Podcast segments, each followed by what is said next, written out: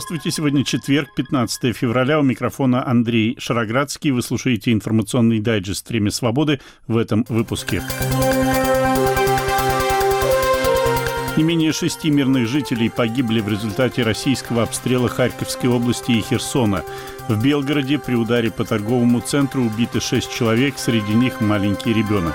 О какой угрозе национальной безопасности США говорил глава Комитета по делам разведки Палаты представителей Конгресса республиканец Майк Тернер, требуя рассекретить данные об этой угрозе.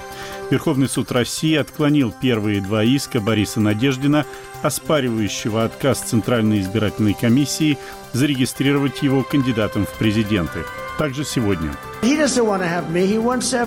Он не хочет иметь дел со мной, он хочет, чтобы был Байден, потому что ему тогда дадут все, включая Украину. Это будет подарок.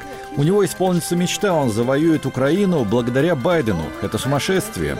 Владимир Путин сказал, что предпочитает видеть Джо Байдена в кресле президента США. Дональд Трамп явно обиделся. Когда войска вышли, никто из руководителей государства не поздравил с окончанием войны, никто не выразил скорбь по погибшим, никто не пообещал помочь раненым и изувеченным. Это было ужасно. И потом, надо сказать, очень долгие годы отношение было такое, прямо скажем, мягко говоря, равнодушное. Может быть, это объясняется тем, что хотели побыстрее забыть эту не очень хорошую и не очень выгодную для государства войну. Всегда, когда возвращался там в какие-то короткие командировки на родину, всегда поражал тот контраст, который существовал существовал. Страна жила своей жизнью, дискотеки, и олимпиадах, и еще что угодно. А там было все-таки очень все непросто, все очень, прямо скажем, тяжело и опасно, и люди гибли, и, и по травке нельзя было пройтись, потому что травка, значит, мины могут быть, да, заминированы. И к стеночке нужно было прижиматься, когда идешь по улице, потому что улица простреливалась. И когда я приезжал после этого там на родину, то сейчас этот контраст страшно, в общем, не то чтобы поражал, а подавлял. Было тяжело видеть эти условия нечеловеческие, в которых наши солдаты содержались. Как правило, части ставились в очень таких плохих местах, безлюдных. Они понимали всю бессмысленность этого дела. И, и, конечно, все и солдаты, и офицеры, и генералы испытали в первую очередь облегчение от того, что все это кончилось. Это фрагмент интервью, которое ровно пять лет назад дал «Радио Свобода» писатель Владимир Снегирев. Интервью было приурочено к 30-летию вывода советских войск из Афганистана. Сегодня со дня вывода исполнилось 35 лет. Дата отмечается в России не слишком широко. В Парке Победы в Москве состоялось возложение цветов к памятнику воинам-интернационалистам, во время которого председатель Генерального совета партии «Единая Россия» Андрей Турчак опять повторил фразу «Россия Россия не начинает войны, она их заканчивает. Хотя вроде бы даже в нынешнем российском руководстве никто не оспаривает тот факт, что именно Советский Союз начал вооруженный конфликт в Афганистане, введя туда так называемый ограниченный контингент своих войск. Что же касается так называемой специальной военной операции, то не далее, как вчера, президент России Владимир Путин, комментируя интервью, которое он дал Такеру Карлсону выразил сожаление, что не начал СВО, опять параллель, не вторжение и война, а ввод ограниченного контингента и спецоперация, раньше, чем это было сделано. Война каждый день приносит страшные последствия. 14 февраля в селе Великий Бурлук в Харьковской области Украины при российском обстреле погибли пять мирных жителей, еще одна женщина погибла при обстреле Херсона. А сегодня в российском Белгороде в результате попадания предположительно ракетного снаряда в торговый центр погибли, по данным местных властей, не менее шести человек, среди них младенец и его бабушка, более десяти человек доставлены доставлены в больницы. Сразу в нескольких регионах России зафиксированы пожары и взрывы на предприятиях и в топливных хранилищах. Все чаще в качестве объяснения причин взрывов власти говорят о сбоях в технологических процессах. Ну и, конечно, каждый день на фронтах войны в Украине с обеих сторон гибнут военные. Как я уже рассказывал, вчера командование Вооруженных сил Украины сообщило об уничтожении большого десантного корабля Черноморского флота России «Цезарь Куник», союзников. Что произошло с экипажем, пока непонятно. Военные эксперты отмечают эффективность применения ВСУ надводных дронов, а офицер военно-морских сил Украины в отставке Андрей Рыженко говорит о том, что корабль был не готов к такой атаке. Он, э, корабль вообще базировался постоянно в Севастополе, но после наших атак по Севастополю с использованием дронов с октября 2022 года где-то в 23 году э, этот корабль был переведен в Новороссийск. Он там базировался, выполнял задачи. в основном задача логистики, задача подготовки войск, десантирования. Сейчас, э, я так понимаю, ему какую-то поставили задачу по доставке груза в Севастополь. Вот он тут идет. Мое предположение, что наши военные об этом узнали, выбрали точку удара, выбрали ее не случайно, это Алупка, рейд Алупки, самая южная точка Крыма, потому что там у россиян системы какое-то наблюдения за надводными такими дронами, а нашими нету. Вот в районе Севастополя система наблюдения создана достаточно такая серьезная. А вот тут нету. Плюс сам по себе корабль, системы вот эти оружия, они, в общем-то, там есть. И артиллерийская система 57 мм, возможно, пулеметы. Но специальных приборов ночного видения у них, скорее всего, новых вообще нету а старые, они, в общем-то, ну, очень ограничены возможности. Это был офицер военно-морских сил Украины в отставке Андрей Рыженко. Фрагмент его интервью проекту «Радио Свобода. Донбасс. Реалии». Сегодня в Вашингтоне советник президента США Джо Байдена по национальной безопасности Джейк Салливан, как ожидается, встретится с так называемой «бандой восьми». Не удивляйтесь, это разговорный термин для группы, в состав которой входят лидеры демократов и республиканцев в Сенате и Палате представителей Конгресса, а также председатели комитетов по делам разведки обеих палат и представители партийного меньшинства в этих комитетах. Встреча посвящена, цитата, «серьезной угрозе безопасности США», о которой вчера публично сообщил глава комитета по делам разведки Палаты представителей республиканец Майк Тернер.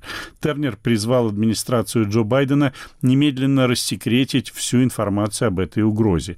У многих наблюдателей возникли подозрения, что алармистское заявление Тернера является частью политической игры на накануне президентских выборов в США и на фоне дебатов в Конгрессе о том, должны ли США продолжать военную помощь Украине и если да, то в каком объеме. Тем не менее, в американскую прессу просочилась информация о том, что угроза, о которой сказал Тернер, якобы связана с российской космической программой, в частности, с желанием России вывести на околоземную орбиту ядерное оружие.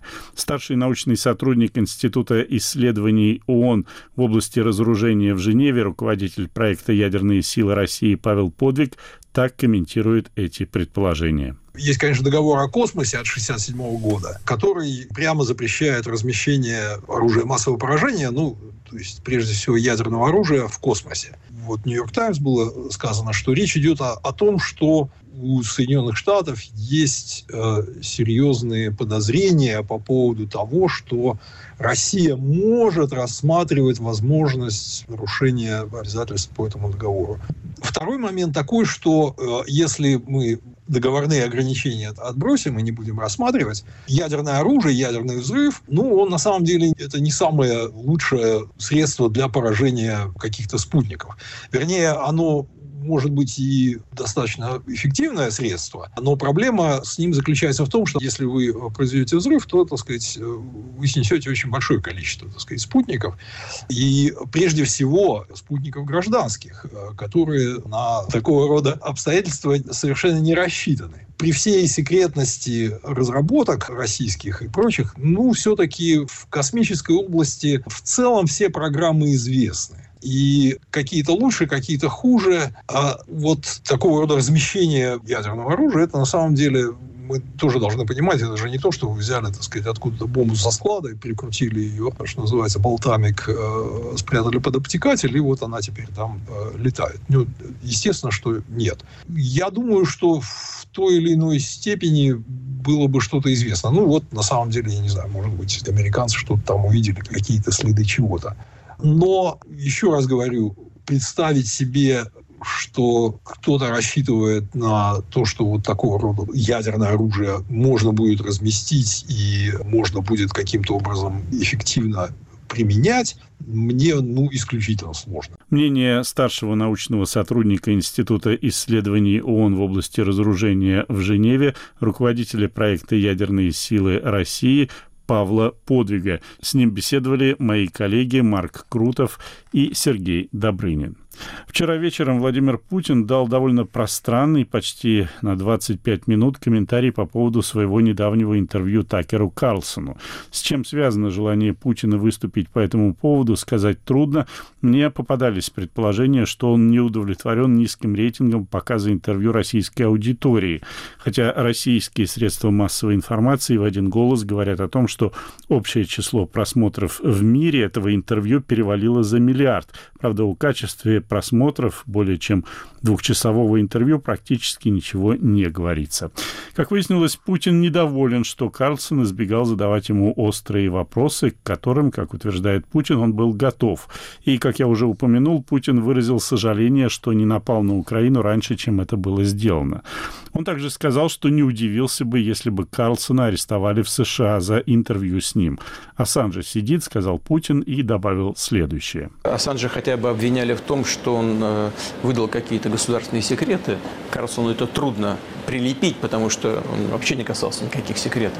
Тем не менее, наверное, теоретически все возможно в сегодняшних Соединенных Штатах.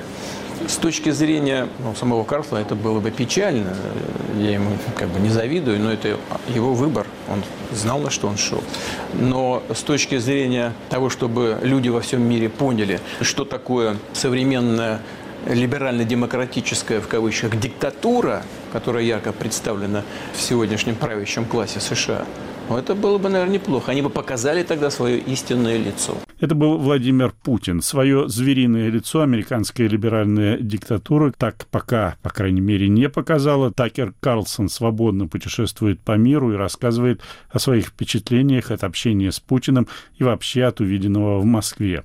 Один вопрос, заданный вчера Владимиру Путину, был конкретным. Кто лучше для России в качестве президента, Джо Байден или Дональд Трамп? Ответ Путина тоже был вполне конкретным. Мы должны смотреть не на это, мы должны смотреть на политическую позицию. Я считаю, что а, позиция сегодняшней администрации в высшей степени вредна и ошибочна. И я в свое время президенту Байдену об этом говорил.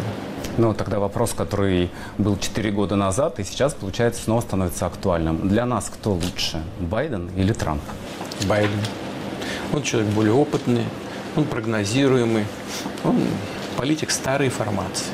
Но мы будем работать с любым лидером США, которому окажет доверие американский народ. Дональда Трампа эти слова явно задели. Уже вчера на своем предвыборном митинге он на них отреагировал. Он не хочет иметь дел со мной, он хочет, чтобы был Байден, потому что ему тогда дадут все, включая Украину. Это будет подарок. У него исполнится мечта, он завоюет Украину благодаря Байдену. Это сумасшествие. Единственного президента, который за последние пять лет ничего не отдал России, зовут Дональд Трамп. Байден отдаст ему Украину.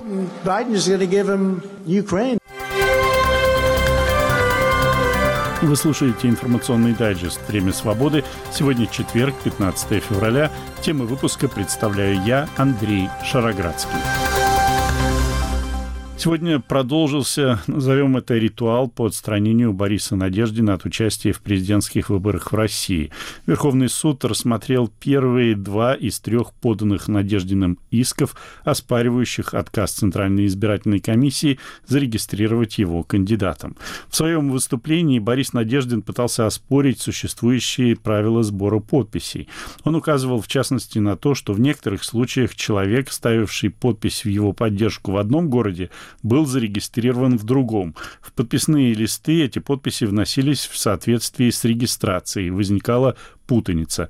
Надеждин призывал не заниматься крючкотворством, указывая на очевидную подтвержденность подлинности собранных в его поддержку подписей. Вот фрагмент выступления Надеждина в Верховном суде России. Когда мы сдавали там 2000 там в основном оказались подписи, собранные хабаровскими сборщиками Хабаровского края, но туда же попали вполне возможно подписи, собранные московскими сборщиками в Москве жителей Хабаровского края. В чем проблема? Проблема в том, что там получилось так, вот так получается, что сборщик с пропиской в Москве и с нотариальным заверением в Москве, он же не в Хабаровск поехал, сборщик нотариус, он в Москве есть. И вот эти подписи нам не засчитали. Мы, конечно, действовали по инструкции. Мы положили папку в Хабаровск, это Хабаровск, неважно, где он находился. И сборщик Хабаровской папки оказался московским. Мы действовали по инструкции. Но мы могли предположить, что это будет основание для засчитывать эти подписи. Говорил Борис Надеждин. Суд Надеждина не послушал и оба иска отклонил. Борис Надеждин реагировал спокойно, сказав еще в ожидании решения, что, цитата, «жизнь продолжается». Тем временем зарегистрированный кандидат от партии «Новые люди» Владислав Дованков обещавший включить тезисы Надеждина в свою предвыборную программу, эту программу представил сегодня в агентстве ТАСС. Программа включает в себя проведение переговоров по урегулированию конфликта в Украине. Вот что Дованков об этом сказал. Честно признаюсь, сам я логично выстроенные мысли в его словах не услышал, но все-таки говорит один из немногих оставшихся в гонке кандидатов в президенты и говорит о переговорах по мирному урегулированию в Украине. Я часто слышу в течение этой кампании людей, которые говорят, что люди бы хотели дойти до Варшавы, воевать с НАТО. Вот я могу сказать, я проехал 19 регионов, в каждом зале я спрашивал людей, а вы хотели бы дойти до Варшавы? Ни одного раза, ни на одной встрече люди этого не сказали. Поэтому много раз мне задавали вопрос, какая моя позиция о том, что нужно делать. Я считаю, что в первую очередь должны быть переговоры переговоры. Но очень важно, чтобы эти были переговоры. Я как историк по образованию, очень важно, чтобы эти переговоры вели к тому, чтобы наша Россия была независимой и сильной. Но у нас уже были в истории позорные миры, когда проблемы во внешней политике отражались на, на политике внутренней. И я сам работал в, почти в 10 странах, я их много раз перечислял, провел много переговоров и знаю, что переговоры нужно вести. Нужно их вести в открытом режиме, без предварительных договоренностей, садиться и договариваться. Кандидат от партии ЛДПР Леонид Слуцкий краеугольным камнем своей предвыборной программы сделал борьбу за прямые выборы в органы местного самоуправления в России. Причем идея запуска этого прорывного это выражение Слуцкого проекта, родилась в результате аккумуляции идей главы государства Владимира Путина, основателя ЛДПР Владимира Жириновского и запросов людей именно в таком порядке. Время свободы. Как я уже упоминал вчера, издание «Медиазона», проанализировав базу данных тех, кто объявлен в розыск Министерством внутренних дел России, обнаружило там фамилии десятков государственных чиновников и политиков стран Балтии, иногда очень высокого ранга, причастных, по мнению стремлению российских властей к сносу памятников советским воинам. Вряд ли кто-то из тех, кто оказался в разыскной базе МВД России в Россию ехать собирается, но быть задержанным в некоторых странах СНГ он все-таки рискует. Из Риги передает наш корреспондент Мария Кугель. Россия объявила в розыск по уголовной статье политиков, чиновников э, стран Балтии, действия которых были связаны с демонтажом советских памятников. В частности, 80 латвийских политиков, 64 э, депутата Сейма прошлого созыва, том числе шестерых действующих министров, а также бывшего главу МВД, действующего и бывшего мэра Риги и муниципальных депутатов по делу об уничтожении захоронений, который Следственный комитет России возбудил после сноса так называемого памятника Победы в Риге в 2022 году. Вот, например, парламентарии, которые фигурируют в этом списке, голосовали за разрыв договора с Россией о сохранении мемориалов. А экс-глава МВД э, Мария Голубева, по мнению России, ответственна за исполнение этого решения. В разыскной базе российского МВД нашли также 29 действующих и бывших литовских чиновников, историков, политиков и юристов. Там есть министр культуры, шестеро депутатов Вильнюсского городского совета, мэр Клайпеды, его заместители, 13 членов городского совета Клайпеды.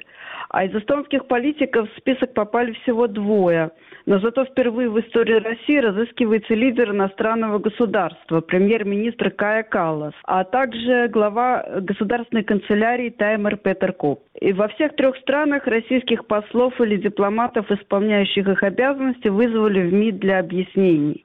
Рига, Таллин и Вильнюс считают, что практика распространения России национальной юрисдикции за рубеж может быть расценена как вмешательство во внутренние дела суверенных государств и противоречит уставу ООН. А о том, что Следственный комитет России возбудил уголовные дела против латвийских должностных лиц в связи с законом о демонтаже объектов, прославляющих э, советский и нацистский режим, стало известно уже в декабре 2022 года. Тогда же председатель Следственного комитета России Александр Бастрыкин поручил оценить действия политиков Эстонии в связи со сносом мемориала с танком Т-34 в Нарве. Это не значит автоматически, что карточки на этих людей есть в базе данных Интерпола. Россия не может высылать ордера на арест членам этой организации для прямого исполнения с 2022 года.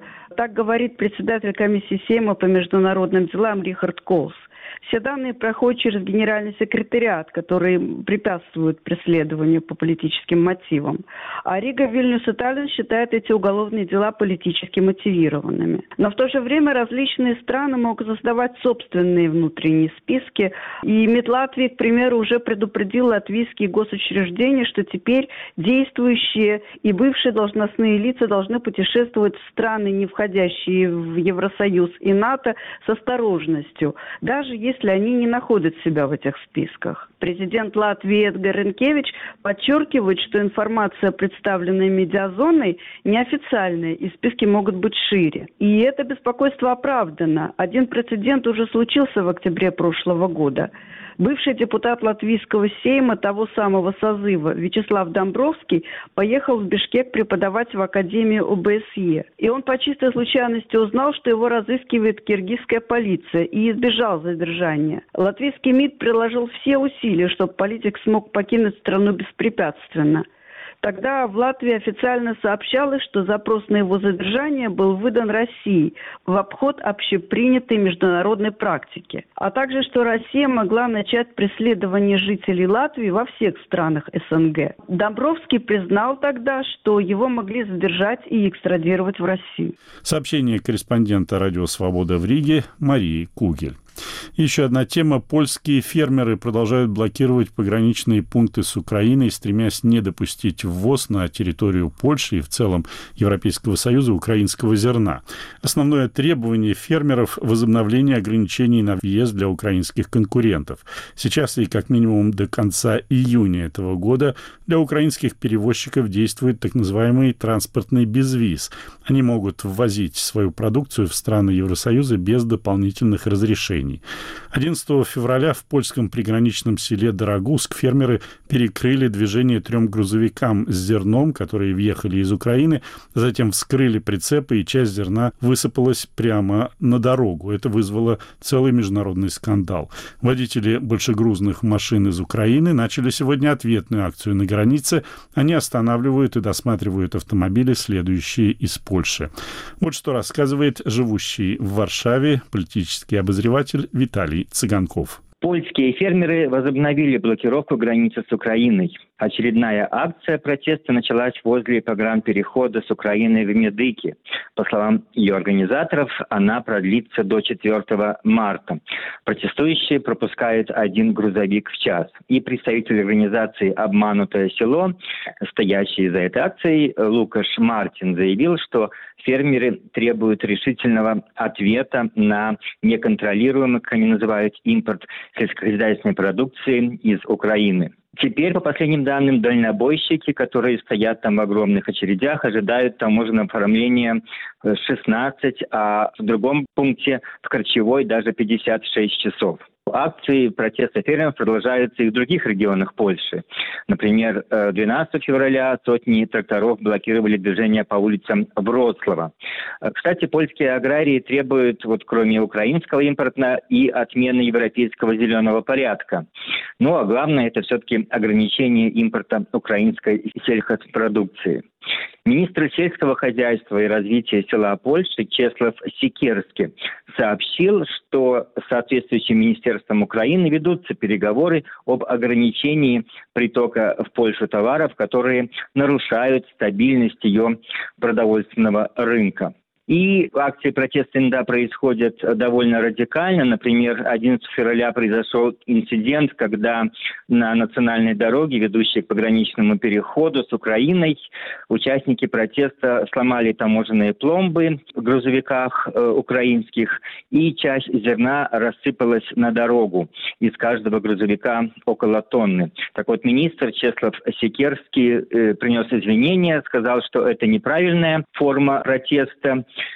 но в то же время сказал, что он просит понимания к исключительно трудному положению польских фермеров. Он отметил, что решение проблемы не лежит только в польско-украинских отношениях, поскольку Европейская комиссия отвечает за организацию правил торговли на общем европейском рынке. И далее министр Секерский заявил, что считает, что Еврокомиссия допустила ошибку, когда открыла слишком широко европейский рынок и либерализировала либерализировала торговлю с Украиной. Цитата. «Фермеры осознают, что их обязанностью перед обществом является обеспечение его продуктами питания. А чтобы это сделать, у них должен быть доступ к дешевым кредитам, а национальный европейский рынок должен быть э, защищен. Речь идет об ограничении притока более дешевых товаров из Украины, по сравнению с которыми польские продукты польских фермеров не конкурентно способны. Так что фактически можно сказать, что вот протест польских фермеров поддерживается и министром. И тут можно сказать, что наиболее остро польско-украинский конфликт политический, который начался как раз из украинского зерна, он э, был осенью, э, в октябре, в ноябре прошлого года, когда казалось, что после выборов в Польше это все изменится, потому что стороны обменивались довольно радикальными политическими заявлениями, происходили такие конфликтные э, дискуссии. Но действительно политический конфликт остыл после победы коалиции во главе с Дональдом Туском. Но, как оказалось, вот экономический конфликт, он, видимо, имеет более глубокие корни. И несмотря на то, что в Польше новое правительство, которое вроде бы наладило заново политические отношения с Украиной, но оно продолжает поддерживать решение, э, чтобы ограничить доступ э, дешевых украинских товаров на европейский, прежде всего, польский рынок. Так что можно сказать, что в данном случае вот эти экономические противоречия оказались даже более сильными, чем желание, скажем, не разжигать политический конфликт. Тем не менее, вопрос остается открытым. Рассказывал живущий в Варшаве политический обозреватель Виталий Цыганков. Вы слушали информационный дайджест «Время свободы». Его темы представил я, Андрей Шароградский, продюсер выпуска Андрей Амочкин. Наш подкаст можно слушать на сайте Радио Свобода. К вашим услугам популярные приложения подкастов и наши платформы на базе хостинга YouTube Радио Свобода Лайв. Подписывайтесь на нее и на телеграм-канал «Время свободы». У меня на сегодня все. До свидания.